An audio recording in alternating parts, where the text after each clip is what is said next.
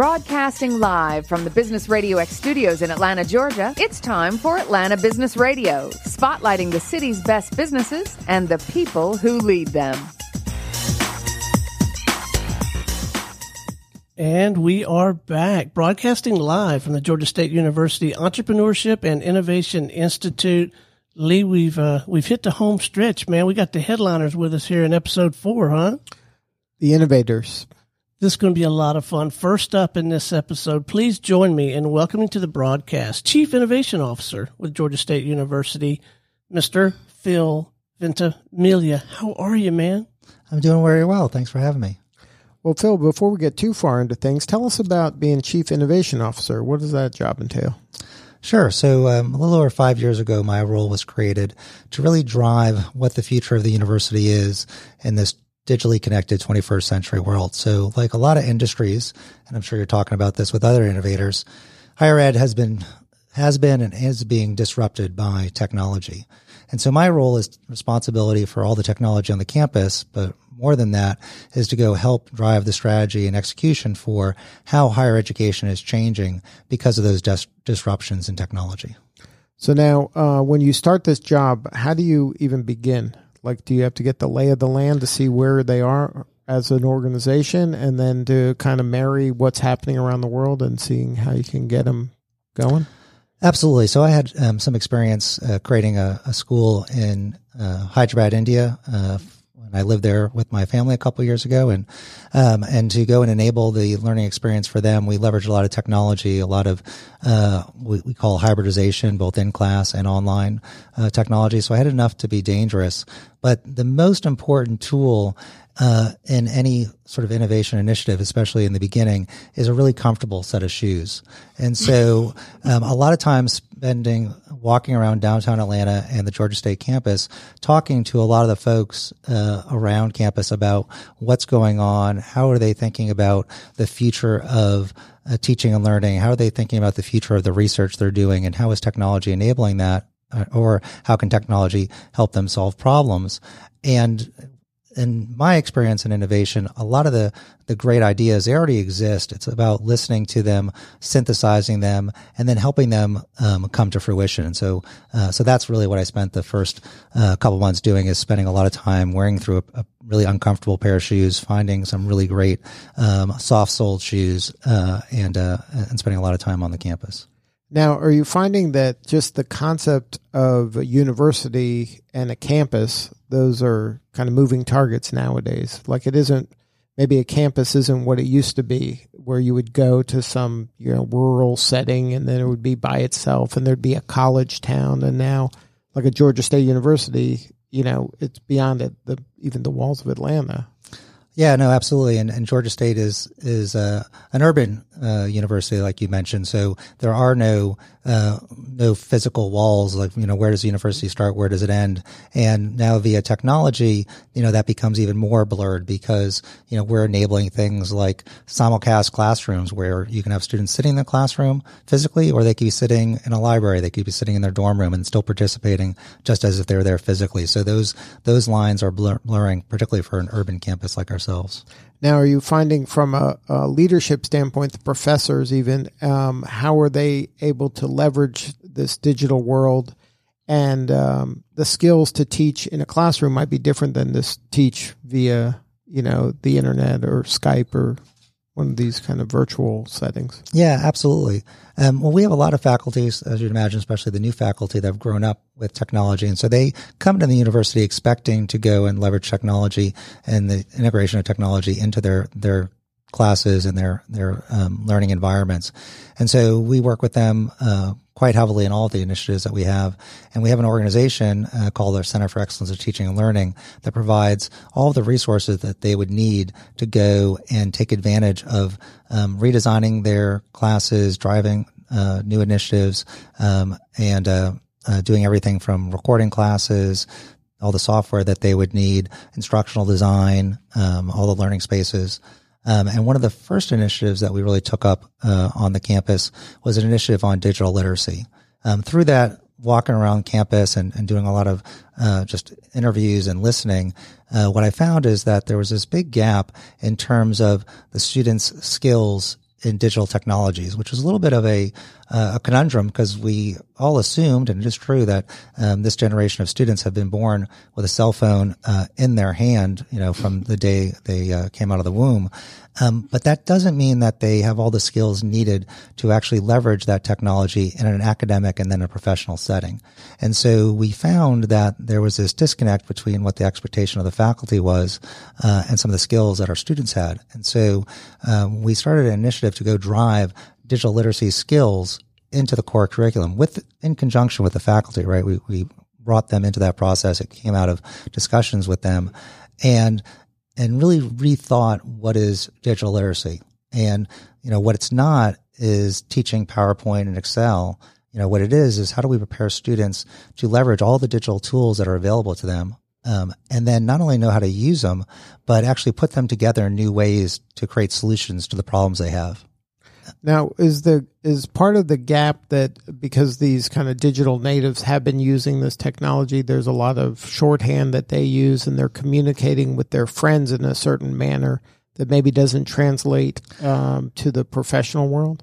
Um, in a way, the way I like to describe it is um, for someone who's of a, a, different generation, unfortunately, like myself, we used to talk about the consumerization of technology, right? And that we were introduced to technology um, primarily in the workplace and in the class in the classroom, and then we had to figure out, well, how do we use this Facebook thing, you know, in our personal lives? What does that really do? And uh, and so there's a lot of time in the technology field talking about the consumerization of technology. Well, we have the reverse of that with the these digital natives. They've always known technology from a consumer standpoint, but the idea of using it um, in a professional setting to use it for work is a little bit new and, and sort of a, a, funny but sort of real example is you know a student that very very quickly can go figure out how to find on social media that person that they met at the bar or the club the night before. You know they are great at doing that type of research but asking them to go do academically sound research that's just not native to them. That's something they haven't done before. And so we can't just expect them, hey, to know how to go and, and, and filter out, you know, true academic research online. And so those are the type of skills we want to go enable them to learn and, uh, and be able to, again, create digital solutions to real world problems. So now how does that fit into the Entrepreneurship and Innovation Institute? So one of the ways that, um, really that to make that effective is you drive it into the curriculum, but then you really want to have projects, right? Experiential learning, right? Working on real life projects and, and doing that to go and, and create those solutions, drive innovations. And so the Entrepreneurship and Innovation Institute is one area of experiential learning. So one of the things that's really important and we're driving in conjunction with digital literacy is experiential learning and project based learning opportunities on the campus. And so entrepreneurship, clearly, you know, a big, uh, avenue for experiential learning um, and working on real projects. So that's that's one of the big uh, opportunities for that type of learning. There's others uh, such as an initiative that we're starting this fall, which we've named EPIC, which stands for Experiential um, Project Based Interdisciplinary um, Curriculum, where we'll be embedding real life projects uh, into the freshman curriculum uh, that they can go work on uh, with a, a, team of students. Uh, and then the goal of that that those projects could then continue over the course of their their their college career, culminating in a um, a, a, research project in their senior year. So now, who'd you bring with you today? So I brought um, Tiffany Green Abdullah um, from our Center for Excellence in Teaching and Learning. And Tiffany, um, in the early days, when I, after I finished that listening tour and wanted to embark on this uh, this crazy idea to introduce digital literacy into the core curriculum and, and, do a pilot on it, I said I need someone who's going to be able to um, lead that and and drive that project.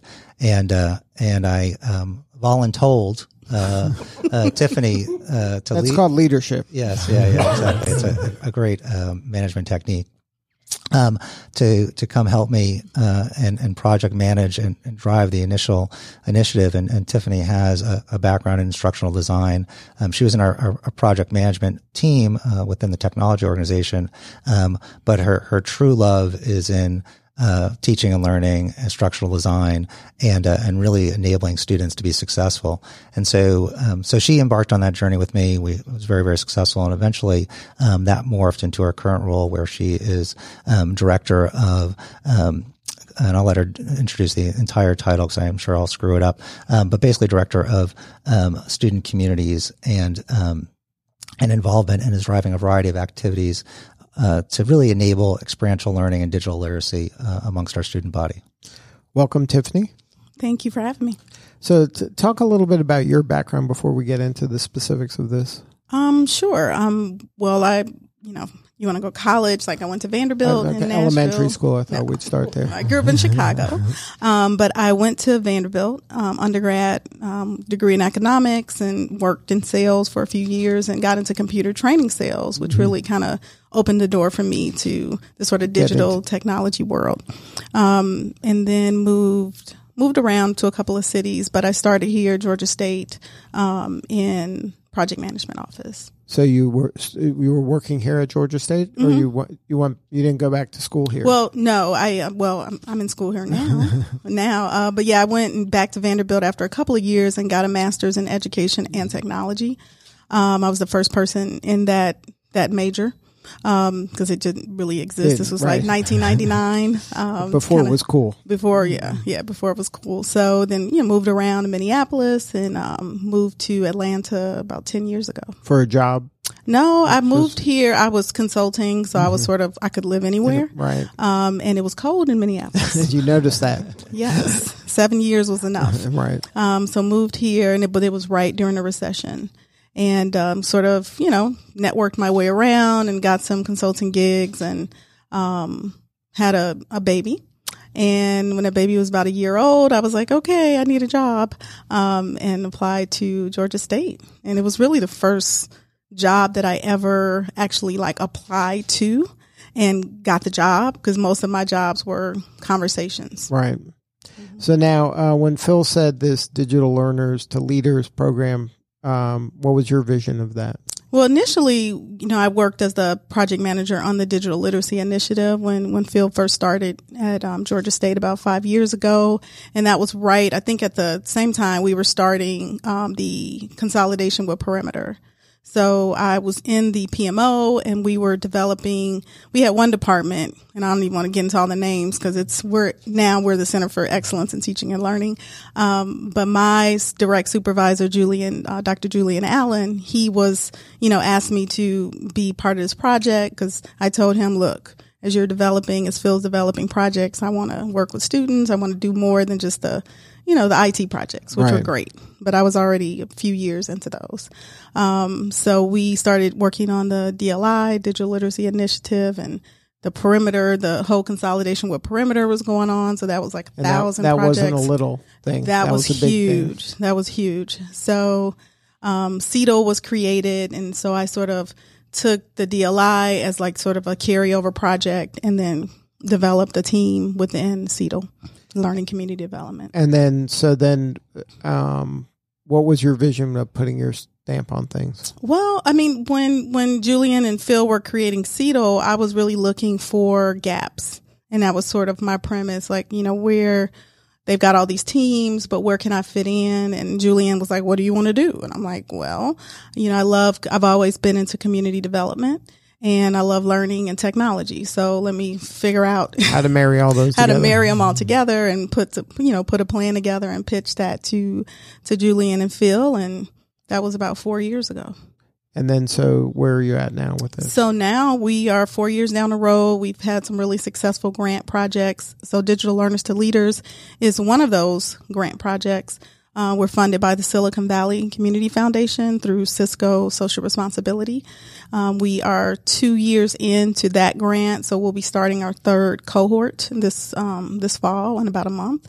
Um, so we're just getting ready and you know trying to build the program, scale it, and really take the program and make it into a university level course so that it could be offered. so you know. that's the ultimate goal. I think so. I think to to make it a core so that you know we're not dependent on grants to keep it going because it's it's been really successful. Annette is here as one of the students you know who've participated. You've you've interviewed another one of our students, Nicole Toole.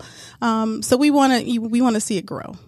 And then, how uh, are you defining success? What are you high fiving each other uh, at the end of the day with this? Um, I think success is having students come out of the program confident with the tools to sort of bridge this college to career experience and be able to replicate what we taught them and do it over and over and over again. So that's like design thinking, being able to solve a problem. Uh, Do you find that to be a big gap?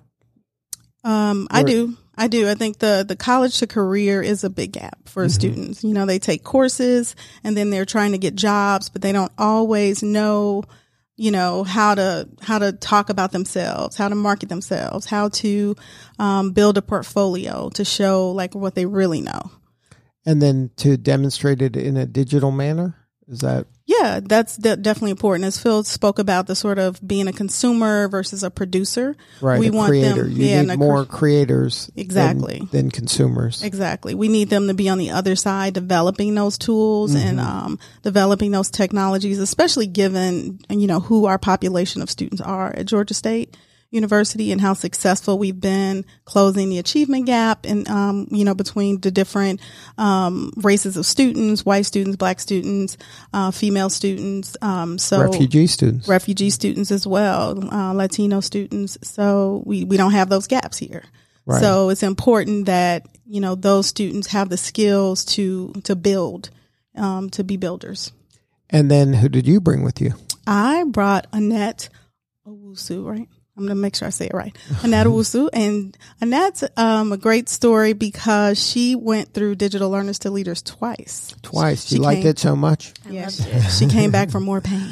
Um, but she was a learner. So we have two roles in the program. Learners are just, you know, participants in the program and we have leaders. And so they're essentially like a project manager of a team of college students. But she- it's built from within. So they are the leaders come from the learners. Not necessarily. Some leaders apply and just become leaders just based on their skill set. You know, we feel that they're strong, they can hold a team together and they can really, um, you know, see it through. Then, you know, many students came in just as leaders, uh, with five. We started with five students originally, but she was a learner, um, and then came back in the second co- cohort to become a leader. So Annette, tell tell us about your journey here. Um, so I started out actually as a biology major. So I was doing bio and I completely hated it. So Um, in high school, you thought this was I was the president of the Bio. healthcare club. yes. so that was your in your head. You Yes. thought this is where I'm going to be. As a first generation Ghanaian American, my parents told me at the age of 10 Oh, I was they going told to be you. I was going to be an anesthesiologist. Oh, so they already mapped yes. this out for you. I knew exactly what I was going to do, but actually when I was in college doing it, I hated it. I shadowed doctors. I fi- figured out I hated needles, blood, all of it. So how was that conversation with your parents like? Um, it's still in the works. So we're working through that. We're still working. Well, now you're getting the tools from this program, Yes, right? they see that I'm happier and I'm actually doing more things, so they're they're more okay with it. But they Uh-huh. still want me to go back to be a doctor. so doctor. that was a hard conversation. a very hard one. Uh huh. Very hard. I, as an African parent, you want your child to be a doctor, lawyer, engineer, and that kind of doesn't fit following your dreams. And so Right. So America kind of messed you up a little bit there. it's okay. now I'm happy, so Right. it's all good. So now, um, how'd you find out about this program? So I just got an email randomly. Just from- randomly. Yes, and I was just I was so complacent with being in this cycle of biology home crying myself to sleep. Right. So uh, when I saw digital leaders to learners and I saw that they were um, willing to teach y- young minorities about technology, I was like, okay, why not? But I- what what part of that resonated with you? What what part of that story kind of um, stuck? always had a niche for technology. I was always good at fixing things, working on the computer, but I never wanted to be like a developer, and that's all I knew about technology. right. So when I thought it, when I heard about different avenues in technology, I went It didn't it. occur to you prior, No, I didn't know anything about other Right. other than developing. and then so then you hear about. So I guess you go to a meeting or you I went to applied. a website. You just I went just for it. applied. off Wow. So you took action. You didn't just yeah, I think about it. You went for it. Yeah, I, I was applying, looking for an organization to join, and Mm-hmm. I just saw DLL, and I was like, okay, why not? What I don't know, maybe it was God telling me, but yeah, I just applied. Okay. So you go. So first, was there a meeting or an event or so something? So we did have the first cohort, and um, I was I didn't know anything about technology, so I was just sitting there by myself, and I was on a team. You a didn't team. know it. You weren't. Have I didn't have any friends. I just went and I was on a team and my team lead was Joel and he was so amped about virtual reality and I never really heard of vet- virtual reality Right. and it was amazing. I was just mind blown of virtual reality, different aspects of technology, project management. I just didn't know and my eyes were open to a whole different world. and then, so then, what happened from there? So after learning about virtual reality, How um, long was, were you learning? I was learning for one course, which was just one semester. That um, A whole semester. Then. Yeah, for that This was one class in your curriculum. Oh, well, it wasn't a class. We um had certain sprints on Saturdays that we. oh, will, this was extracurricular. yeah. So within our own time, our team of it was like a team of eight. We would have to put time in our schedule and meet with each other on campus, in the library. Where you, is this a meeting you were looking forward to or dreading? Um, no, I was never dreading it because it was we- it was cool being in a studio, a virtual reality studio where they have different innovators that create different things like But you were doing stuff you never even considered No, in your life. but it was so cool. so you got caught up. Yeah, in it. Yeah, I got caught up in it and I was willing to learn um, anything about it. So I learned some C sharp. I learned how to work, um, build e- environments in Unreal Engine. And I was still a biology major at that Right. time developing these things. So we created a virtual reality simulation that taught young adults financial literacy because we know that college students, we know nothing about credit, credit scores, saving. Right. And that was a big So that resonated, that mission resonated with Exactly. you, right? And you're like, okay, I can help people. Yes. And I knew that um in that aspect or within that project I can give my input and, And they can being te- heard. Yes, and, then you- they can teach me a little bit about virtual reality as well. So and then you were kind of a prospect for this service too, right? Yes. You can relate to it. Yes, exactly. You're going through the same thing. Exactly. So And then, awesome. um, so how was, how'd Tiffany do? Tiffany was awesome. She's she is awesome. What about Phil? Did you know him? I didn't, didn't know, know him, Phil. but I knew he was a big deal. Okay. Everybody knew that.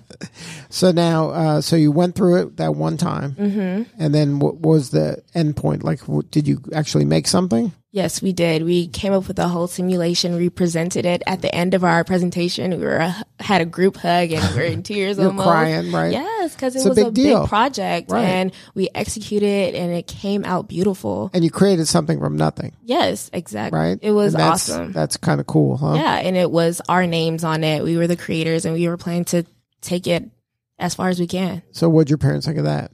My parents are like, "What's virtual reality? That's nice." Not impressed. Not impressed. right. And you're like, this is really cool. yeah, they And- could tell that I really loved it, but Right. they were not impressed at the moment. Right. Not yet. So then what made you do this again? Um, so while I was in my team, I was the almost like the mom of the group. I was, oh, is everyone, are you good? Do you need help with anything? Even though sometimes I couldn't really help, I was always making sure everyone was on track and that things were going well. Because you So- wanted it to go well. of course. Well, But- not of course. There's plenty of people that are just going along for yeah, the ride. there will be slackers, Right. but yeah, I was there to, I was there to put them in, in place and make sure that we're on track. done. Right. Yes. So, with that experience or with that going through that, I knew that I could possibly be a leader and I could probably make a good one, hopefully.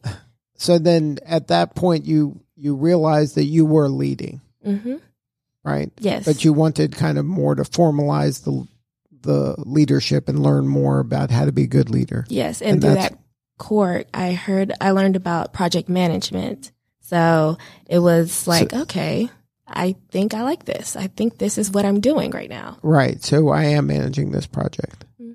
So then uh, that changed the track of maybe where you were in your education. Yes. I had a mid college crisis. well, no, I, in, entrepreneurs call that pivoting. So Mm-hmm. you pivoted. yes. Major.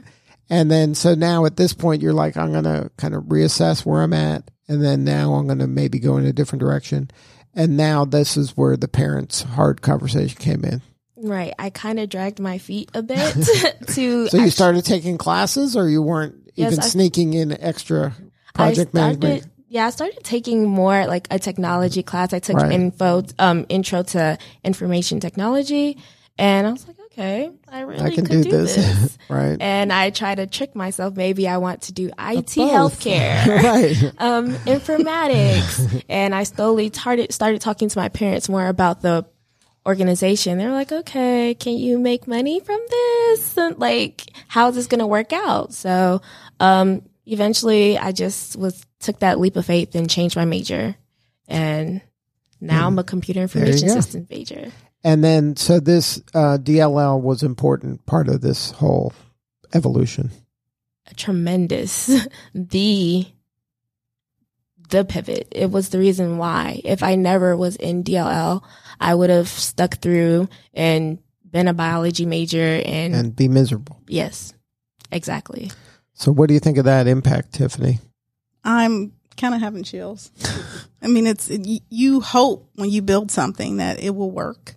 You know, because a lot of what we're doing is it's grounded in research. You know, we're you know, I'm a scholar, you know, et cetera, and have some experience also advising a technology student organization called Panther Hackers.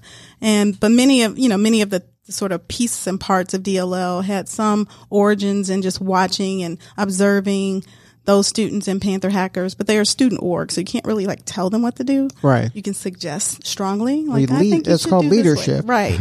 um, but but one, I really wanted to have a program where I knew I could put students through certain paces to get the outcome to sort of merge that that gap between you know college to career to really have a focus on community that they have to create a digital tool that impacts a social or community issue.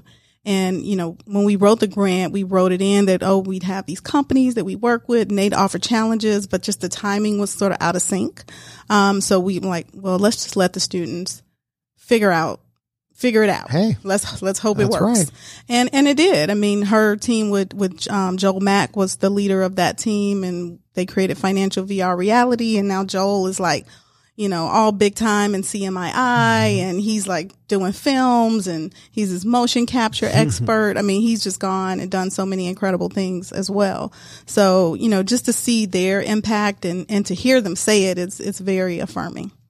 Now, Phil, is that your vision of is as a chief innovation officer? Isn't this the outcome you desire? Right? You want to give them kind of the space and the autonomy, and use the resources that you all provide. Absolutely. Our our key goal as a university overall is student success. You know, one of the great things, um, and you hear this in Annette's story, is you know it, it's it's not a metric, you know, a, a number on a piece of paper. You know, when you can see the actual results that students are having and the success that they're having, and and how it's impacting their lives and the lives of their families and the loved ones. You know, there's nothing more rewarding than that, right? And so many people talk about meaningful work, but this is, you know, in my career, the most meaningful work I've ever done.